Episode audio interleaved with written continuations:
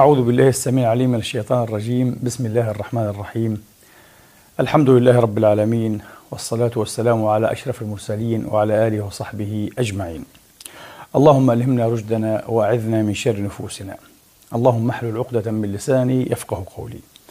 إخواني وأخواتي حول العالم أحبابي في الله أحييكم بتحية الإسلام فالسلام عليكم ورحمة الله تعالى وبركاته. وبداية إخواني أحب أن أقول إن هذا التسجيل موجه في المقام الأول إلى أولئكم النفر من أحبابي من إخواني وأخواتي حول العالم وفي رأسهم علماء أفاضل ومفكرون كبار في الحقيقة. أحسن الظن بالعبد الفقير ولم يخلوني من دعم ومساندة نفسية معنوية قوية جدا. من أول يوم من أيام هذه الحملة الشرسة وإنجاز لي أن أصفها أيضا بالحملة الممنهجة باعتبار أو بأكثر من اعتبار من الاعتبارات.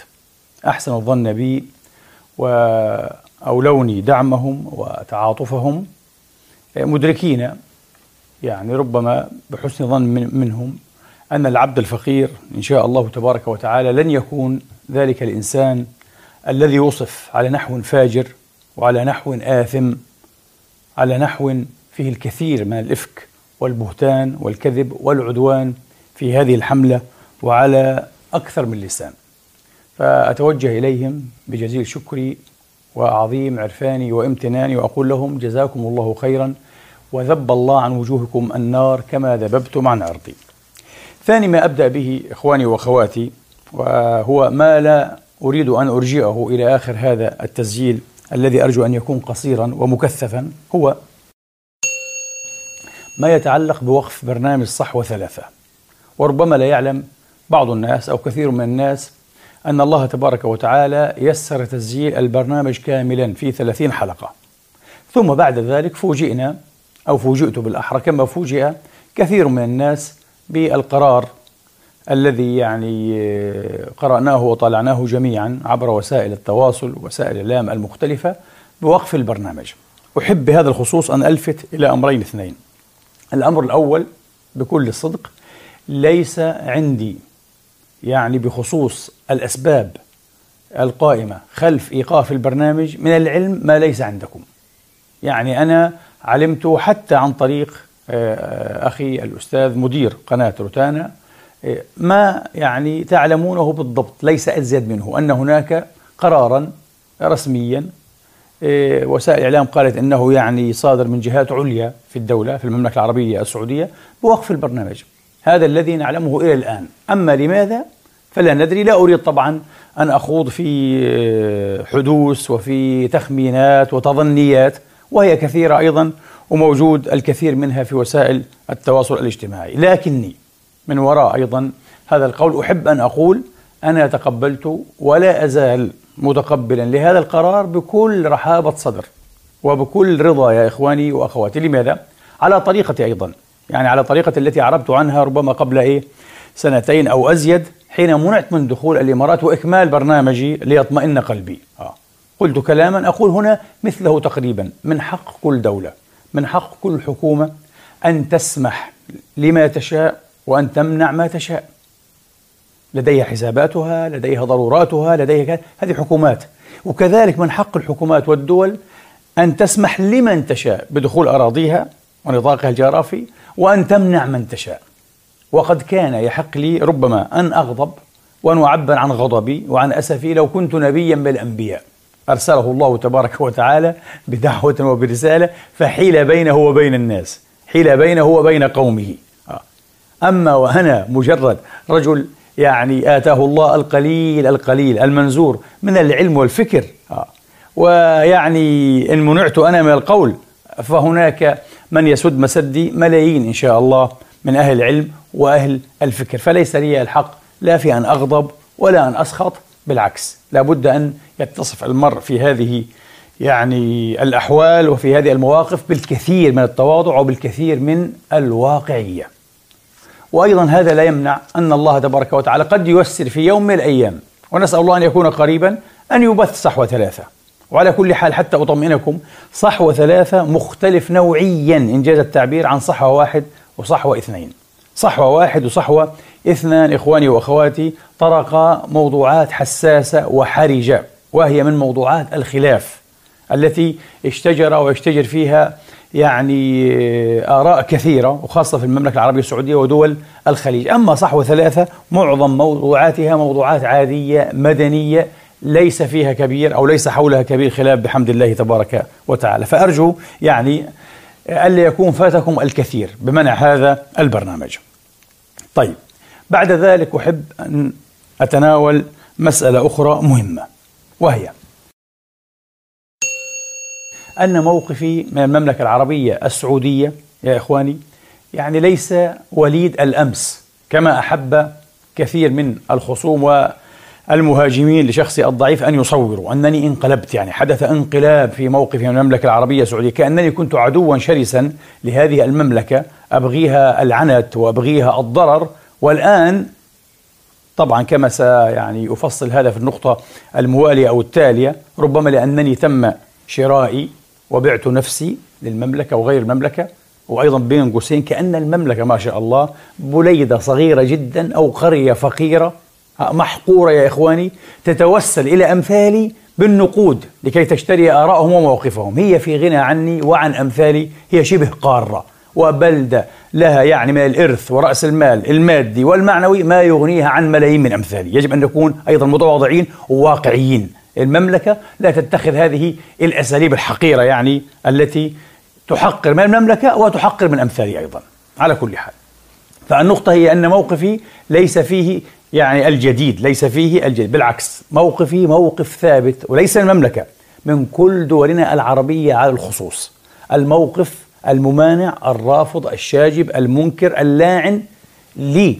كل ما يمكن أن ييسر ويسهل خطة تقسيم بلدان العربية. آه. لن أخوض بالتفصيل إخواني وأخواتي من شاء أن يعود. هناك معلومات مؤكدة كثيرة جدا على الشبكة العنكبوتية تؤكد لكم أن هذه خطة ماضية. وقد نجح كثير من فصولها. للأسف الشديد أو نجح القائمون عليها في تنفيذ وتحقيق الكثير من فصولها. المملكة ليست مستثناة. لديكم على الشبكة العنكبوتية معلومات أيضا مصورة. معلومات مصورة بالصوت والصورة عن استهداف مكة والمدينة يا إخواني. عن استهداف مكة والمدينة. أقدس بقعتين للمسلمين على وجه الأرض. ولا أحب أن أفصل أكثر من هذا هذا موجود. لكن سأذيع سرا الآن لا يعلمه كثير من أحبابي. آه، وإن علمه ربما يعني الإخوة في الدائرة المقربة جدا.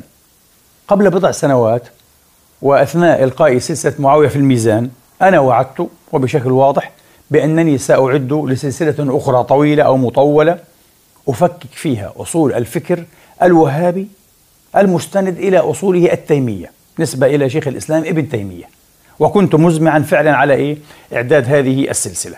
إلا أنني لم أفي بوعدي والسبب هذا هو السر الذي أذيعه لأني علمت بيقين من تصريح بعض الناس في دول أخرى أنهم يستغلون فكري وهم فرحون مستبشرون جدا به لكي يتم لهم ما يؤملون. ما هو الذي سمعته بأذن رأسي والله شهيد على ما أقول أن ينهار كل شيء. إذا القصد هو أن تنهار المملكة. يعني بمعنى كما أريد لدول العربية أن تنهار وأن تقسم وأن تمزق وأن تحدث فيها الويلات يا إخواني أريد للمملكة أيضا أن تقسم.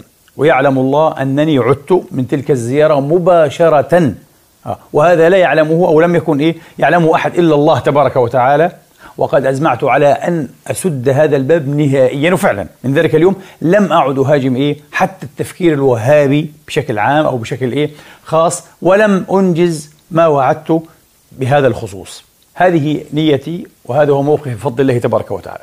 قبل زهاء سنتين أكثر أو أقل بقليل لا أدري الآن كان لي موقف أيضا لم يتوقعه أحد ولم أستشر فيه أحدا إلا ضميري إلا ضميري بفضل الله تبارك وتعالى. حين علقت تعليقتي المسهبة الطويلة في خطبتين طويلتين على مؤتمر الشيشان. لأنني حدثت مع تبرئتي فيما يبدو لي بفضل الله وهذا هو ظني ومعتقدي الإخوة السادة العلماء الأفاضل الذين شاركوا في هذا المؤتمر فضلا عن تبرئتي لفخامة رئيس الشيشان وهو أخ عزيز وحبيب إلى قلبي من أن يكونوا أرادوا هذه النتيجة. حاشاهم ولكن كان واضحا جدا أنه يمكن لمن يمكر بالمملكة العربية السعودية أن يستثمر وأن يستغل مخرجات المؤتمر لعزل المملكة عن سياقها السني. لعزل المملكة عن سياقها السني. يقال إذن هي بحسب إيه؟ ما انتهينا إليه ليست من إيه؟ من ضمن العالم السني. وهذا كان سيسهل كثيرا بطريقة وبأخرى أيضا إقلاق المملكة وربما تقسيمها وإزعاجها. فأنا خطبت تلكم الخطبتين بهذا الغرض بفضل الله تبارك وتعالى وبهذه النية. حتى أنه بعد ذلك اضطر رئيس الشيشان ليس بأثر خطبتين لا بأثر ما فهمه هو. لم يكن يتوقع هذا. آه، إلى أن يذهب إلى السعودية زائرا ويبين عن جلية موقفه ويعتذر عما يمكن أن يكون بدر من سوء فهم للمؤتمر ومخرجات المؤتمر. فإذا موقفي لم يتغير يا إخواني لم يتغير. أنا لم أرد ولا أريد وأسأل الله تبارك وتعالى أن يبقينا على هذه الحالة. لأي بلد عربي أو بلد مسلم العنت أو التخسيم أو أن كما قلت يعني يسهل تطبيق المخططات الماكرة اللعينة في إزعاج هذه البلاد وفي تجضيتها وتفجيرها وشرذمتها. ولله الحمد والمنة. طيب الآن سوف أدلف مباشرة إلى التهمة المحورية التي رميت بها إفكا وزورا وبهتانا وأيضا سخافة وابتذالا واسمحوا لي على هذه الألفاظ القاسية. وهي تهمة ما الذي حصل؟ الذي حصل أن عدنان إبراهيم قد تم شراؤه. الرجل باع نفسه. صفقة تجارية صفقة مالية والعياذ بالله. طبعا هذه التهمة في البداية تذكرني بالعبارة الشهيرة التي تعرفونها جميعا للأديب الروائي الأمريكي الشهير مارك توين. قال الذي كل ما بين يديه من أداة هي المطرقة. ليس لديه إلا المطرقة أو الهمر أداة هو لا جرم ينظر إلى ويتعامل مع كل شيء أمامه على أنه مسمار. نفس الشيء الشخص الذي لا يمكن أن يفهم سببا ومسوغا ومبررا لتغيير مواقف عالم أو مفكر لمواقفه ورائه إلا أن يكون قد تم شراؤه وجرى بيع نفسه لنفسه. هذا الشخص أنا أقول لكم هو المتهم بهذه التهمة بدرجة أولى. وقد كنت سأتفهم مثل هذه التهمة لو صدرت من إنسان عامي. كما قيل يعني لم يضع سودا في بياض لا يعرف تعقيد عالم الفكر وعالم الرأي وما إلى ذلك لكن أن تصدر مثل هذه التهمة من أناس يزعمون آه أنهم أهل علم وأهل فكر ويحملون شهادات عليا. آه. للأسف الشديد ماجستير ودكتوراه فهذا شيء مريب جدا وشيء مبتذل لأن من مارس الفكر ومارس العلم يعلم أن المفكر وأن العالم يغير رأيه ومواقفه كثيرا. وأنا أتحدث عن شؤون العلم والفكر فكيف إذا مس الأمر أو تعلق الأمر بشؤون السياسة؟ السياسة الساسة أنفسهم الذين يخلقونها ويطبخونها يطهونها يغيرون مواقفهم ربما كل بضعة أيام وكل أسابيع وكل أشهر. آه. على أني بفضل الله تبارك وتعالى وإن دائما أعربت وكشفت عن تشرفي بتناقضاتي العلمية يعتبر تناقضات في رأي بعضهم وأنا أراها تطورا فكريا وعلميا على أنني على مدى حياتي التي أطالها الله تبارك وتعالى وله الحمد والشكر والمنة. فأنا جاوزت الخمسين الآن بعامين تقريبا. في مدى حياتي الطويلة لم أتناقض على النحو الصارخ المزعج الذي تناقض عليه آخرون. لم أكن يوما تكفيريا وأصبحت متسامحا. لم أكن تفجيريا وأصبحت مسالما بفضل الله تبارك وتعالى. لم أكن ضيقا مذهبيا أو طائفيا ثم أصبحت متسامحا بفضل الله تبارك. لم أكن كذلك في يوم من الأيام. لم أكن ملحدا. ثم أسلمت أو آمنت أبدا بفضل الله عز وجل. الله على الأقل حفظني من أن يعني أتنقل هذه التنقلات الدرامية جدا. أما في عالم السياسة فتنقلاتي واضحة ويسيرة أيضا.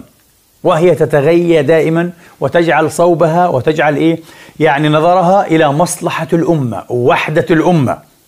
وهذا الذي برر حتى انقلابي على ما يعرف بالثورات العربية. وأنا أسميته الحريق العربي الذي حرق عالمنا العربي يا إخواني. والكل يعيش هذا الحريق الآن بشكل أو بآخر أو بدرجة أو بأخرى للأسف. الشديد. لماذا؟ لأنني أدركت أن الأمر لا يراد منه إلا تنفيذ المخطط. أيضا تقسيم هذا العالم العربي وتمزقته فعدت مباشرة القهقرة. غيرت موقفي تماما وإلى الآن. أنا غيرت إيه هذا الموقف بفضل الله تبارك وتعالى. طيب. طبعا بخصوص إخواني شروه وباعوه أو شروه وباع نفسه. أيضا أحب أن أكون واضحا لأن بعض الناس ربما لا ترضيه مثل هذه الطريقة في الدفاع أو في المرافعة. فسأكون واضحا وأقول ومن غير تبجح الذي إخواني وأخواتي يرفض عشرات الملايين هدية وكما يقال بالعامية ما من وراها جزية لأنها ليست من جهات معينة مثلا وإنما من أشخاص متمولين أرادوا أن يعبروا بهذه الهدية الكبيرة عشرات الملايين عن محبتهم ومودتهم إلا أن العبد الفقير وهم سيسمعون هذا التسجيل بفضل الله تبارك وتعالى ويشهدون بصدقيته آه بفضل الله بما أوتي من عفة نفس ومن أنفة ومن بعد حقيقي عن كل مظاهر الصعلكة والتسول والشحاذة باسم الدين والفكر آه أبى هذا بشمم وإباع بفضل الله لي أن أفخر به وأن أرفع رأسي به بفضل الله عز وجل. مثل هذا الشخص لا يمكن أن يكون صعلوكا شحاذا يبيع نفسه ويبيع مبادئه ولو على أبواب أعظم الملوك في الكرة الأرضية. يجب أن أكون واضحا في هذه النقطة وأن أكون يعني صادما كما يقال. وهذا طبعا سيزعج الخصوم الذين يطيب لهم أن يرموك بكل أفيك وبكل إثم وبكل بهتان ثم إذا دفعت عن نفسك بمثل هذا الإباء والصراحة قالوا متضخم الأنا يتحدث عن نفسه. اللهم أشهدك أن هذا ظلم وظلم فظيع. ولعنة الله على الظالمين كما في كتاب الله تبارك وتعالى. يعني يرمونك بألف سهم وسهم. أنت وأنت وأنت وأنت وأنت. فإن قلت أنا لست أنا يقولون ما أكثر الأنا عنده متضخم الأنا. شيء غريب. هذه الأمة غريبة على كل حال. آه. لكن أنا رضيت بما قسم الله لي وكل حجيج نفسه و وسيكون له موقف عظيم صعب بين يدي الله تبارك وتعالى. وإلى ديان يوم الدين نمضي وعند الله تجتمع الخصوم. وأزيدكم أيضا إخواني وأخواتي وخاصة. أنا يعنيني في هذا التسجيل حقيقة يعنيني أكثر شيء المشفقين المحبين من إخواني. أما المغرضين الحاسدين ذوي الخلفيات الأيديولوجية والخلفيات السياسية لا يعنونني في شيء. يعنيني من يريد أن يكون مرتاحا مع ضميره كما أنا مرتاح مع ضميري بفضل الله تبارك وتعالى. وأطمئنكم أن هذه الحملة لم تمس مني شعرة واحدة حقيقة. والله الذي لا إله إلا هو. لم تمنعني عن مواصلة إيه؟ عملي العلمي وقراءاتي وكتاباتي وكل شيء في أجمل ما أكون يعني. ليطمئن بالذات أحبابي وإخواني وأخواتي أنا بألف خير ونعمة. وطبعا يفهم موقفي هذا وتفهم مشاعري من عاش مثل تجربتي من كان صادقا مع نفسه ومع ضميره ويعرف دوافعه وبواعثه لا يعنيه إن ثار عليه العالم كله. خاصة إن مده الله بمدد من الصبر والحلم وأسأل الله أن يزيدنا جميعا من هذه الأمداد. لكن أختم أيضا بشيء آخر. إن قدر الله تبارك وتعالى وأسأل الله أن يقدر وبث صحوة ثلاثة في القريب العاجل أو البعيد الآجل فستشاهدون في آخر الحلقة الأولى وهي حلقة من حلقتين بعنوان مواجهات. أريد لهما أن تكون بسطا ومدا وتفصيلا. للقاء القصير الذي أجريته مع الدكتور أحمد العرفج في 17 دقيقة تقريبا في آخر الحلقة الأولى لأنه بدأها حقيقة بسؤال صدمني. دكتور عدنان في أول الحلقة كم دفعت لك المملكة العربية السعودية؟ طبعا يعني كان سؤالا أثار ضحكي وأغرمت في الضحك آه. لكنني وبنوع ربما من المستفزية ختمت الحلقة باستحلافي له قلت له دكتور أحمد أستحلفك بالله الذي لا إله إلا هو الذي سيقفك يوم القيامة بين يدي أو كلام قريب من هذا تماما آه. هل حين سجلنا هذا اللقاء القصير الذي بث آه. قريبا هل دفع لي شيء هل وعدت بشيء؟ وطبعا لن أقول هل طلبت شيء لست ذلك الصعلوك. لم أكن يوما من الأيام. هذا الصعلوك ولن أكونه بإذن الله ولو مت والله. لو مت جوعا وعريا ولست بالجائع ولا بالعريان. أنا في خير ونعمة كبيرة من الله تبارك وتعالى. وأنا دائما قنوع بما أوتيت من فضل الله. آه. مهما كان ضئيلا في نظر الناس هو عندي عظيم فضل الله عليه عز وجل. آه. ولذلك لن أذكر هذا أنني إيه؟ طلبت. آه. لكن هل عرض علي؟ هل أعطيت؟ هل وعدت؟ قال اللهم لا. مبلغ علمي اللهم لا. آه. قلت له فاشهد في هذا. آه. وأما الآخرون الذين يفترون والذين يكذبون فالله حسيبهم. آه، وهم حججاء أنفسهم بين يدي الله تبارك وتعالى. على كل حال أبى الله عز وجل إلا أن يذب عن عرضي. وأن يدفع عني هذا الإفك والزور البهتان من حيث لم أحتسب ولم يحتسب هؤلاء الأفاكون أو المغشوشون الذين ضللوا المساكين وساروا إيه؟ كما يقال يعني إيه؟ مع هؤلاء الأفاكين. ما في يعني لم تمر ربما بضعة أيام حتى أعلن حتى جوبهنا حتى صكوا صكا أه؟ وجبه جبها بخبر منع البرنامج. وقف البرنامج. أعتقد الصلحاء منهم الطيبون الوادعون اعتذروا. قالوا ظلمنا الرجل.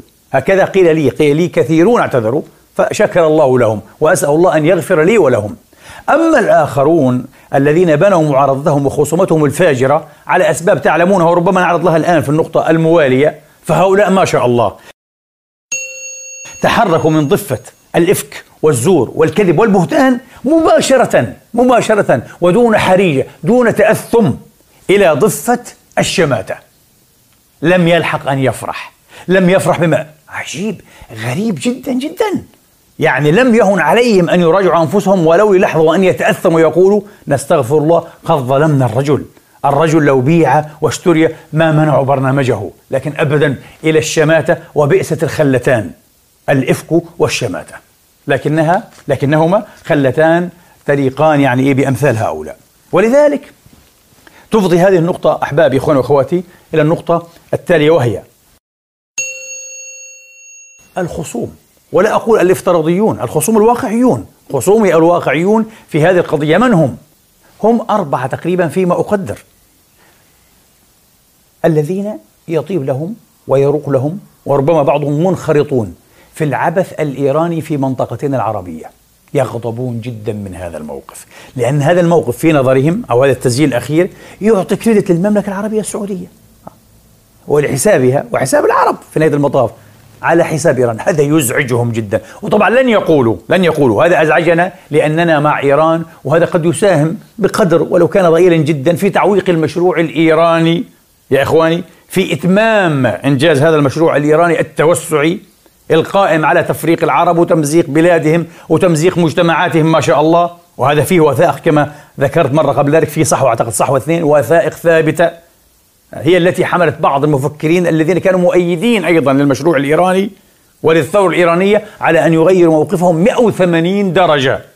وأعتقد أيضا أنهم لم يتم شراؤهم لأنهم حتى في مشكلات حتى مع الدول العربية. وأنتم تعلمون من أقصد. لكن باختصار هؤلاء يزعجهم يا إخواني ولن يصرحوا بأنهم منزعجون آه، لأنهم حلفاء لإيران في مشروعها التمزيقي للأسف الشديد. طبعا بين قوسين نحن ليس لدينا مشكلة مع الشعب الإيراني ولا مع الشيعة كشيعة في العالم هم إخواننا في الدين والملة وفي الأوطان أيضا لكن لدينا مشكلة مع هذه السياسة العبثية هذه السياسة الإجرامية في عالمنا العربي التي ينبغي أن تتوقف. هؤلاء الخصوم آه رقم واحد. رقم اثنين يا إخواني آه كثيرون من مغفلي ودعاة ومنتفعي طبعا والمستثمرين في الإسلام السياسي. ولا بد أن تقام الدولة الإسلامية والخلافة الإسلامية ونطبق شرع الله ودين الله. ولن أخوض في هذا ولي جولات لكن بعون الله أعدكم بأنه ستكون لي جولات مفصلة سلسلة مفصلة طويلة في تفكيك خطاب الإسلام السياسي وهو أيضا خطاب عبثي. خطاب مدمر. إلى الآن لم ينجز إلا في تدمير عالمنا العربي. ويبدو أنه يعني مزمع على أن ينجز المزيد. ما لا أدري بمعرفة بغير معرفة. لكن لكم فقط أن تعتبروا بما حدث وبما يحدث. ماذا أريد أن أقول؟ أقول هناك إسلاميون كثيرون تمكنوا من أن يصلوا إلى سدة السلطة. ما شاء الله ما الذي أنجزوه وما الذي قدموه وما هو الإسلام الذي ترجموه في حياة الناس؟ الله يخليكم يا إخواني. ينبغي أن نكون واضحين. كفى غفلة وكفى تغفيلا. كفى غفلة وكفى تغفيلا. وأنا لخصت موقفي في هذه القضايا بعبارات واضحة ومفتاحية. ما في نهاية المطاف في الحقيقة. ما في شيء اسمه دولة إسلامية ودولة. في دولة ناجحة أو فاشلة انتهى. انتهى. آه. فلن أريد أن أخوض الآن في قضية الإسلام السياسي. مواقف فيها واضحة وأيضا قديمة. آه. من بضع سنوات يعني. التحول الذي طرأ علي وهو تحول له أسسه الفكرية ومبرراته الواقعية قبل بضع سنوات ليس بالأمس ليس مع تسجيلي مع الدكتور أحمد العرفج حتى يقال انقلب أيضا على الإسلام السياسي لا بفضل الله تبارك وتعالى. فهؤلاء أيضا إيه؟ خصومي في هذه المعركة. وطبعا يمكن يعني يحسن أن إيه؟ أنبه على أن هناك تجربة الآن حية ما شاء الله حية تفقى العينين الثنتين ما يجري في سوريا. هؤلاء الإسلاميون المسيسون السياسيون الذين يريدون كلهم كل من جهة أن يقيم دولة الإسلام في بلاد الشام. في بلاد الشام. ما شاء الله كلهم إسلام سياسي. العدو واحد. الصواريخ لا توفر فيه المدني قبل العسكري أو المقاتل أو المجاهد. أه؟ كما يحبون أن يدعوا. ولكنهم ما شاء الله مشغولون بذبح بعضهم بعضا وقتل بعضهم بعضا. أه؟ لا تقل لي من باب الاختلاف على تفسير الإسلام.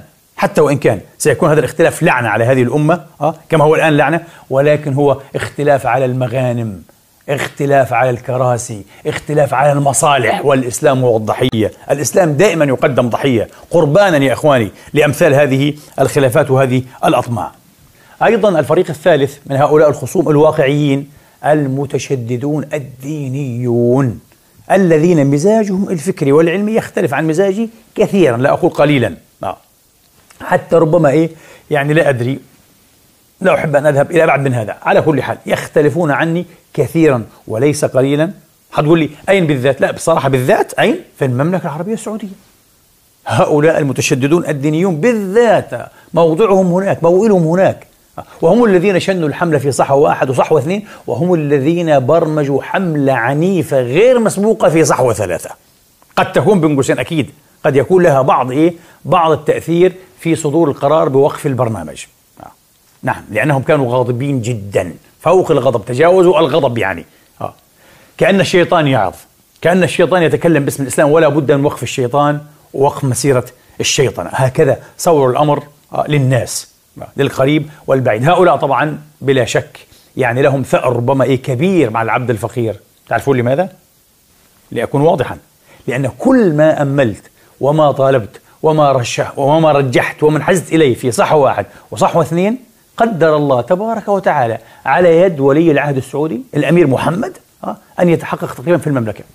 فيما يخص إيه قضايا المرأة قيادة المرأة للسيارات رفع الولاية إيه عنها بالشكل الذي كان طبعا إيه يعني شائعا وسائدا. في قضايا إيه الفنون المسرح والأوبرا والترفيه والموسيقى والغناء. في قضايا كثيرة بفضل الله تبارك وتعالى. فهذا أزعجهم جدا جدا. فهؤلاء إذا إخواني وأخواتي يرون يعني في عدنان خصما لهم. أنا على على كل حال طريقتي. أنا لا أرى في أي مسلم خصما لي. مهما خالفني مهما افترى علي مهما فجر في خصومته أرى أنه أخي في الدين والملة بغى علي. آه. وأسأل الله أن يغفر لي ويغفر له. لكن أمره بين يعني أنا إن غفرت له وتصدقت بعرضي وأنا أفعل هذا إن شاء الله. على جميع إخواني المسلمين في العالم. لكن هل سيغفر الله له تبارك وتعالى؟ وهل سيغفر له ضميره؟ حين يركب مركب الزور والإفك والبهتان والكذب والفجور في الخصومة. عجيب جدا. ما الذي سيبقى له من دينه؟ ما الذي سيبقى له من صحة تدينه؟ على كل حال هم أحرار. فهؤلاء طبعا إيه؟ خصوم واقعيون يا إخواني. أرادوا إلى هذه الخصومة أن تذهب إلى أبعد مداها. أخيرا أناس طيبون عاديون غير منتمين. بالمعنى إيه؟ يعني المذكور في هذه الفئات الثلاث السابقة. آه، غير منتمين بهذه المعاني أو بمعنى من هذه المعاني.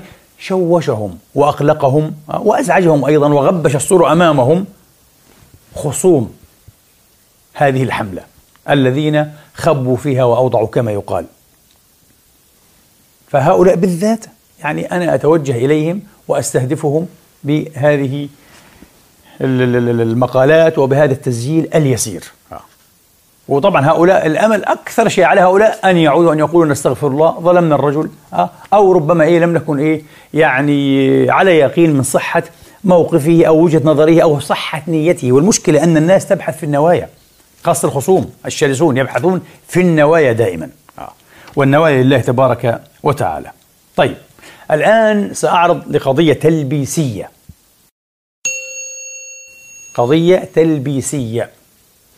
فقد شاء بعض دعاة الإسلام السياسي المتورطين في دماء الناس وفي حروب قضى فيها الألوف من الناس على أن بعضهم صرح بالفم الملآن وهو مرتاح ما شاء الله تبارك وتعالى. لا بأس. لو ذهب الملايين الأمر يستحق. عادي. عنده الملايين أن يذهبوا شيء عادي. عمر بن عبد العزيز أوقف الفتوحات الإسلامية كلها من أجل مسلم مات بسبب الثلج. وهؤلاء عندهم تذهب الأمة الإسلامية يعني ملايين مملينة منها في سبيل أن تتحقق أطماعهم وأهدافهم. خطيرون جدا قساة قساة مخيفون جدا شموليون. هؤلاء الناس مثلي يعني أنا ومثلي العبد الفقير خبرناهم جيدا يا إخواني وأخواتي. خبرناهم جيدا ولا يتورعون لكي يهدموا شخصا أو يهدموا صدقيته من أن يركبوا أي مركب والعياذ بالله.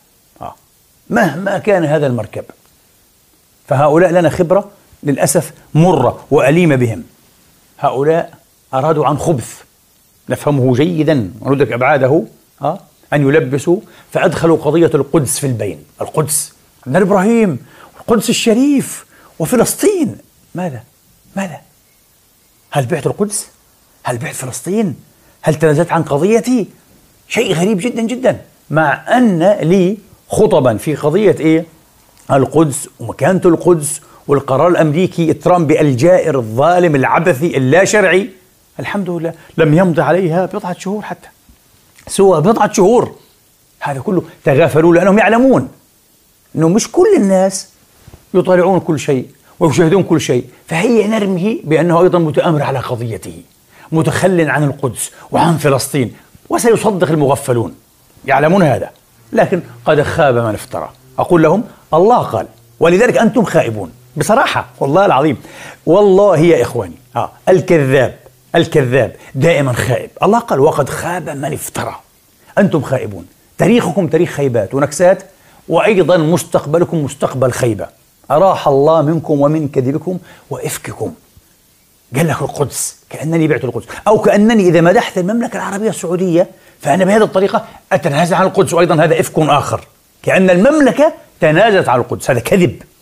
إذا أردتم الحقيقة اتركني من صحفه إيه؟ يعني صعلوك كما يقال أو إعلام هجين لا قيمة له أه؟ يتودد لإسرائيل يتودد لترامب هذا لا يعنيني. أنا يعنيني مثل جلالة الملك سلمان حفظه الله. هذا ملك المملكة العربية ملك القارة ملك القارة المسماة بالمملكة العربية السعودية في مؤتمر القمة العربي أعتقد التاسع والعشرين كان أه؟ في الظهران في الخمس عشر من أبريل الماضي مش قبل عشرين سنة قبل شهر واحد. الملك بارك الله فيه حفظه الله شاء أن يسمي القمة بقمة القدس. أعطاه هذا الاسم وقال بالحرف الواحد بلسانه كما يقال القدس وفلسطين وشعب فلسطين في وجدان العرب والمسلمين. أما بيان القمة ثم أعلن بارك الله فيه عن تبرعه ب 150 مليونا. هناك طبعا ما شاء الله جهات معينة تدعي أنها حريصة جدا على القدس وعلى فلسطين وعلى الفلسطينيين. وما شاء الله تشحن الأسلحة والمواد التي يقتل بها الشعب الفلسطيني. وهذا مسجل في اليوتيوب. ومسجل يجب أن نكون واعيين. كما قلت لكم كفى غفلة وكفى استغفالا وتغفيلا. لهذه الأمة. 150 مليونا تبرع بها لبرنامج الحفاظ على القدس مشروع أوقاف القدس 150 مليون وتبرع ب 50 مليونا لوكالة الأنروا غوث اللاجئين في مؤتمر واحد. أما بيان المؤتمر فألح وشدد على بطلان ولا شرعية قرار ترامب قرار الأمريكي آه، بجعل القدس عاصمة لدولة الاحتلال الإسرائيلي. هذا موقف المملكة العربية السعودية في ماذا أقول؟ ليس في ممثل لها في ملكيها في مليكها. حفظه الله. فإذا مدحت السعودية تحبون أن تقولوا أنه عدناني أي باع القدس وباع فلسطين؟ ما هذا التدليس وما هذا العبث؟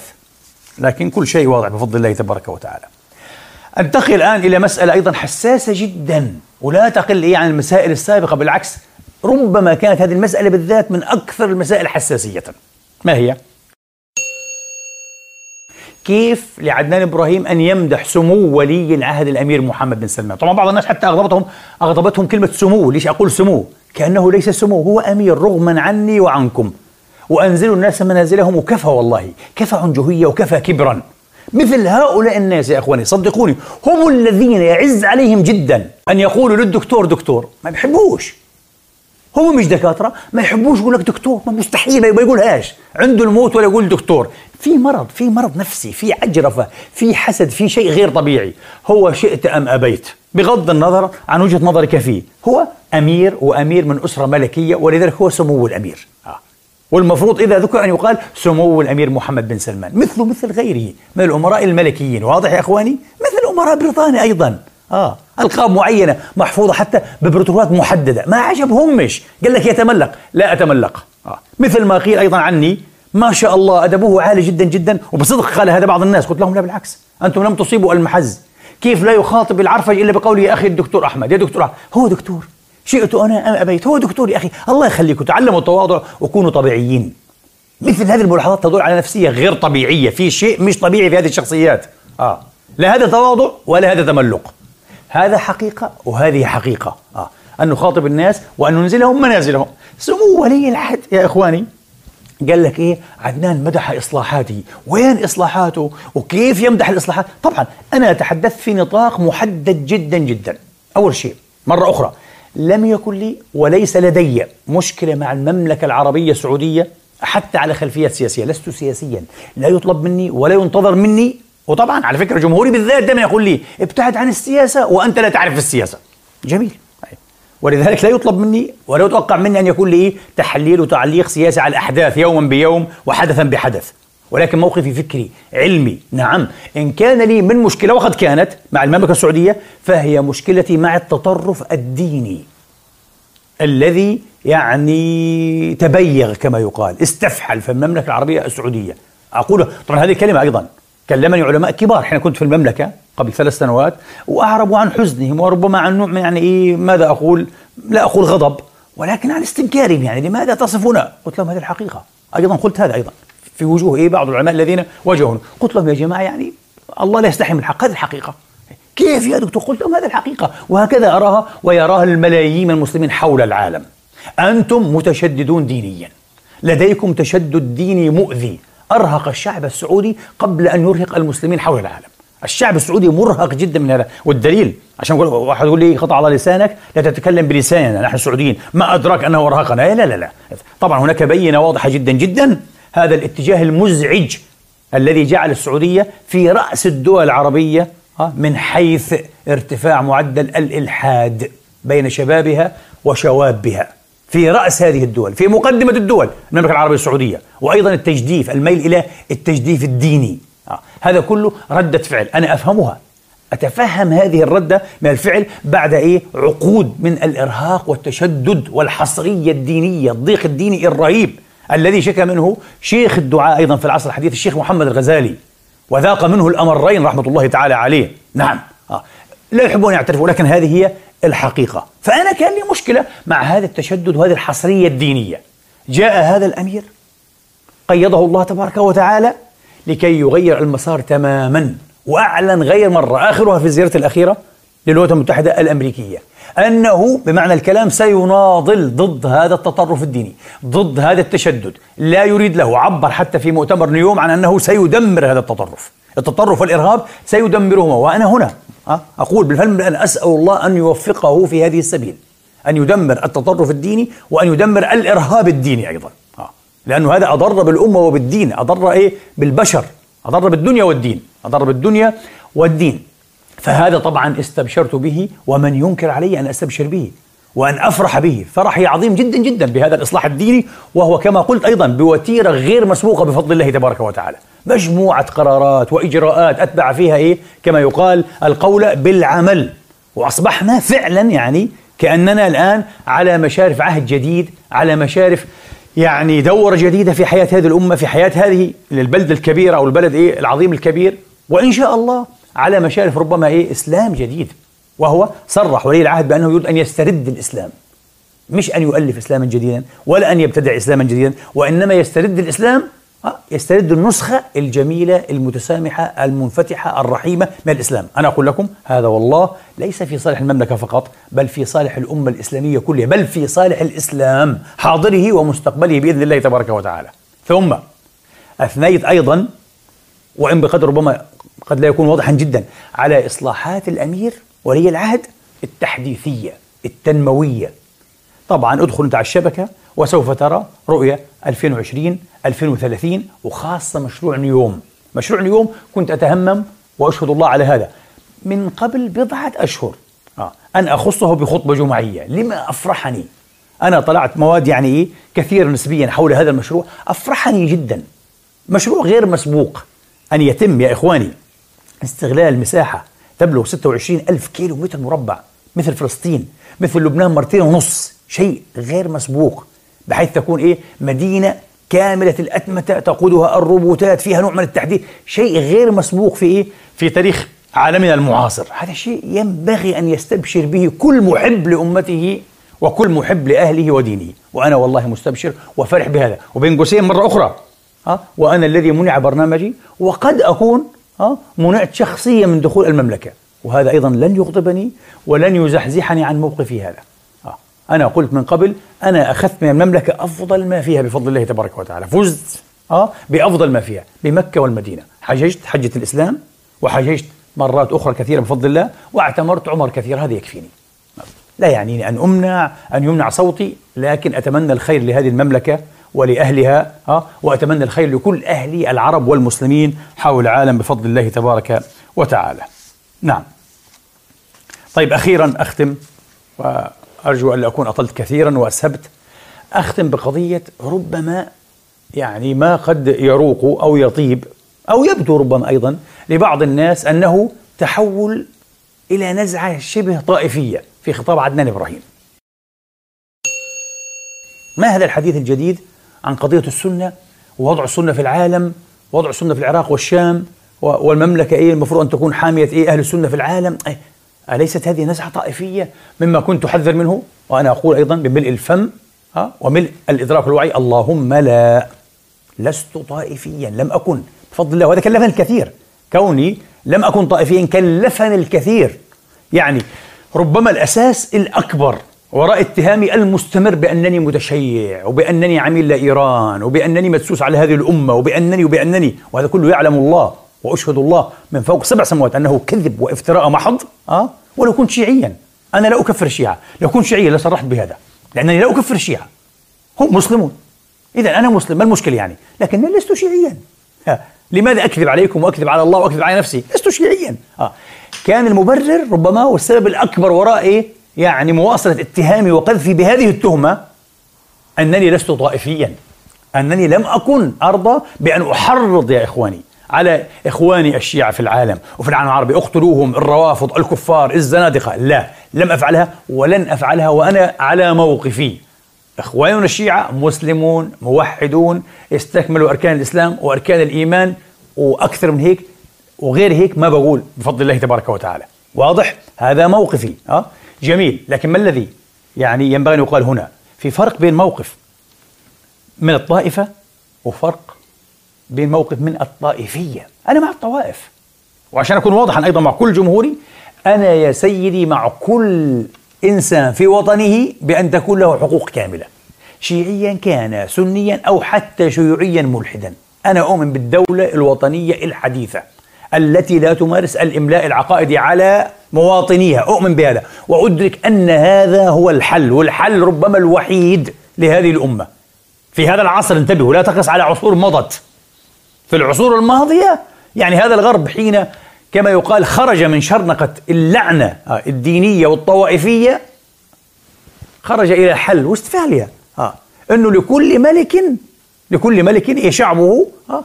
ولكل ملك وملكته دينه معناها هذا كان حلا يعتبر إيه حلا كبيرا في ذلك هذا الحل حتى اليوم غير مقبول أصبح غير مقبول آه. على كل حال لا نؤسف في هذه النقطة آه. الجدلية فأنا أطالب بحقوق متساوية لجميع المواطنين ايا كانوا حتى الملاحدة لأنه هذا ما تعطيه دولة فعلا وطنية حديثة، نحن نعيش الآن في هذه الدول التي تعطينا هذه بفضل الله تبارك وتعالى، ونمارس ديننا على أحسن وجه يكون، دون نفاق، دون إرهاق، دون إملاء. الكل يفعل هذا، ويفعل هذا من شاء. اذا في فرق بين احترامي لوجود الطائفة أو الطوائف تدل على خصب، على تنوع، وهذه طبيعة الخلاف البشري. آه. وهذا مراد الله القدري في الأمم. لكن في فرق بين الطائفية ومعنى الطائفية يا إخواني أن تجعل الإطار والأولوية الأولوية المطلقة دائما للطائفة أن تبدي الطائفة على الوطن تبدي الطائفة على الدين حتى تبدي الطائفة على كل ما ينبغي أن يعد أكبر منها وأوسع منها هنا المصيبة هنا الاختلال هنا التناقض فأنا مع الطوائف ولست مع الطائفية مع أنني أنتمي إلى الطائفة السنية إلى مليار و500 مليون مسلم سني حول العالم ومع ذلك لم يغرني هذا ولم يدر رأسي لم يسكرني لكي أقول لا لا لا أنا مع الطائفية لأن طائفيتي حين تكون إيه؟ هي الطائفية السنية فهي واسعة جدا. لست بالأبلة ولست المغفل لأقول هذا لأنني أعلم أن المنطق الطائفي يأكل نفسه. يعني حتى إذا انحزت أنت إلى الطائفية السنية سترى في نهاية المطاف أن 90% من السنة صاروا خارج الطائفة. ومطلوب إلغاؤهم ومطلوب إخصائهم أيضا وهذا ما عشناه وما نعيشه. أنا أوعى من أن أتورط في مثل هذه الحماقة الظاهرة. واضح يا إخواني؟ طيب. ومرة أخرى أيضا كما قلت ليس لي مشكلة مع إخواني الشيعة في كل البلاد العربية حتى في إيران. ليس لي مشكلة مع الشيعة في إيران. أنا عندي مشكلة في المنطق الطوائفي وفي السياسات التي تريد لعالمنا العربي باسم الطائفية أن يتمزق هذا العالم وأن يتشرذم. وأيضا باسم الطائفية وباسم هذه السياسات يراد أيضا لأهل السنة أن يذوقوا الأمرين والويل وأن يعيشوا يا إخواني الغربة في بلادهم. كما يعيش بعض أهل السنة في العراق هذه الغربة ها وعاشوها. وكما يعيش أيضا إيه؟ بعض أهل السنة هذه الغربة في بلاد الشام. هذا المنطق اللعين السياسة اللعينة هذه وبين قوسين برضه بقولها عشان يعني أريح ضميري. وزير الخارجية العربي اللي قبل ربما أكثر طبعا من عشر سنوات ها ذممته بل لعنته وأنا أستغفر الله ها ويعني واعتبرت أنه كان إيه مغرضا وأنه ربما جاهل وأنه يحرف وأنه يلبس حين تحدث إيه عن خطط معينة عن هلال شيعي في عالمنا العربي وأنا اعتبرت أنه يعني يمارس إيه هذا التدليس عن عمد لكي يمزق عالمنا. طبعا بين قوسين هذا هذا الوزير لا يزال حيا وليس هو والله العظيم. ها سعود الفيصل رحمة الله عليه. ها ولو كان سعود الفيصل هو ليس نبيا ليس معصوما. لقلت أنا انتقدته وأنا الآن أشعر بأنني كنت إيه غالطا أو أستغفر الله لكنه ليس هو. فلن أكذب على نفسي.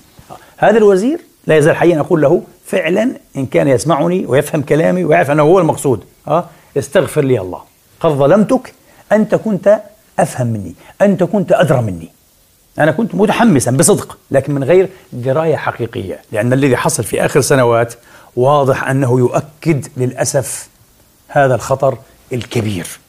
لذلك أنا سأوجه هنا أيضا رسالة من محب لا يتهم بإذن الله تبارك وتعالى بمنطق إيه طائفي لإخواني الشيعة أقول لهم اتقوا الله فينا واتقوا الله في أنفسكم ولنتقي الله جميعا في إسلامنا. وأقول لهم كونوا جريئين كونوا صريحين كونوا واضحين. لا تتورطوا في تسويغ وتمرير أو في السكوت والصمت على أي خطط يراد لها أن تعلي منكم كطائفيين. يراد لها ويراد بها ومنها أن تنتخص من حقوق السنة في بلادهم وهم الأكثرية. لأن هذا يا إخواني والتاريخ يعلمنا عبر ألف وألف درس ودرس أن هذا سيرتد عليكم أنتم في النهاية بخسران عظيم. في الدنيا طبعا وليس إيه؟ في الآخرة فقط بخسران عظيم. فهذه نصيحة محب ومشفق وصادق معكم فيما يرى. طبعا منعني أن أتكلم بمثل هذه القناعات ويعلم الله أنني أنطوي عليها منذ سنين يسيرة وخاصة بعض إيه المعارك الأخيرة التي حصلت إيه؟ في العراق والشام. لكن كنت أخشى أشد الخشية من أن أتهم بأنني إيه؟ أصبحت ذا نزعة طائفية. هذا الذي يعني كمم فمي كما يقال أسكتني وأصمتني. لكنني رأيت في موقفي هذا جبنا. لا يبرئ ذمتي أمام الله ولا يريح ضميري وفي نفس الوقت لا يشرفني. وكان ينبغي أن أتحدث بما أفهم. أصبت في هذا الفهم أو أخطأت لكن بما أفهم بما أعي وبما أرى حقيقة وأحس كان ينبغي أن أتحدث وقد تحدثت. ولذلك أختم بما ذكرته قبل بضع سنين على المنبر وأكدته أكثر من مرة. ليس لهذه الأمة بالذات ليس لعالمنا العربي من حل ولا منجا يا إخواني صدقوني. آه.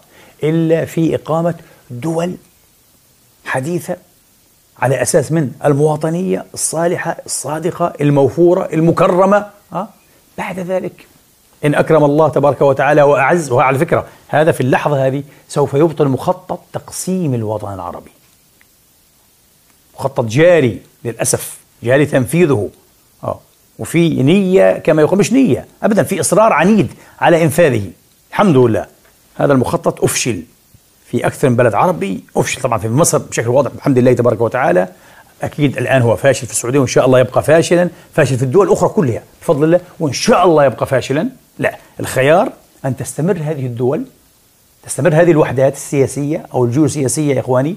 تحدث نفسها تصلح من أوضاعها توفر الحقوق فيها للمواطنين كما قلت. نعم تتعلم من تجارب التاريخ الحاضر والماضي ولعل الله في وقت قريب غير بعيد ييسر وحدة بينها. كالوقت الاتحاد الأوروبي. يستفيد منه الجميع ولا يتضرر منه أحد بإذن الله تبارك وتعالى. لكن التهويم يا إخواني التهويم بطريقة الإسلام السياسي الشيعي أو السني وإقامة دول على أسس دينية أو طائفية أبدا الوصفة الأكثر نجاعة في تدمير هذا العالم تماما والله بحيث لا يبقى فيه إيه؟ لا يبقى فيه حجر على حجر آه. هذه قناعتي وهذه رؤيتي وأسأل الله تبارك وتعالى يعني ألا يؤاخذني. آه. إن أخطأت أو تجاوزت على أحد أيا كان هذا الأحد آه. وأيضا في الوقت نفسه أنا متصدق بعرضي على جميع إخواني المسلمين مسامح كل من وقع في عرضي أبدا. لأن لنا جميعا موقفا بين يدي الله تبارك وتعالى.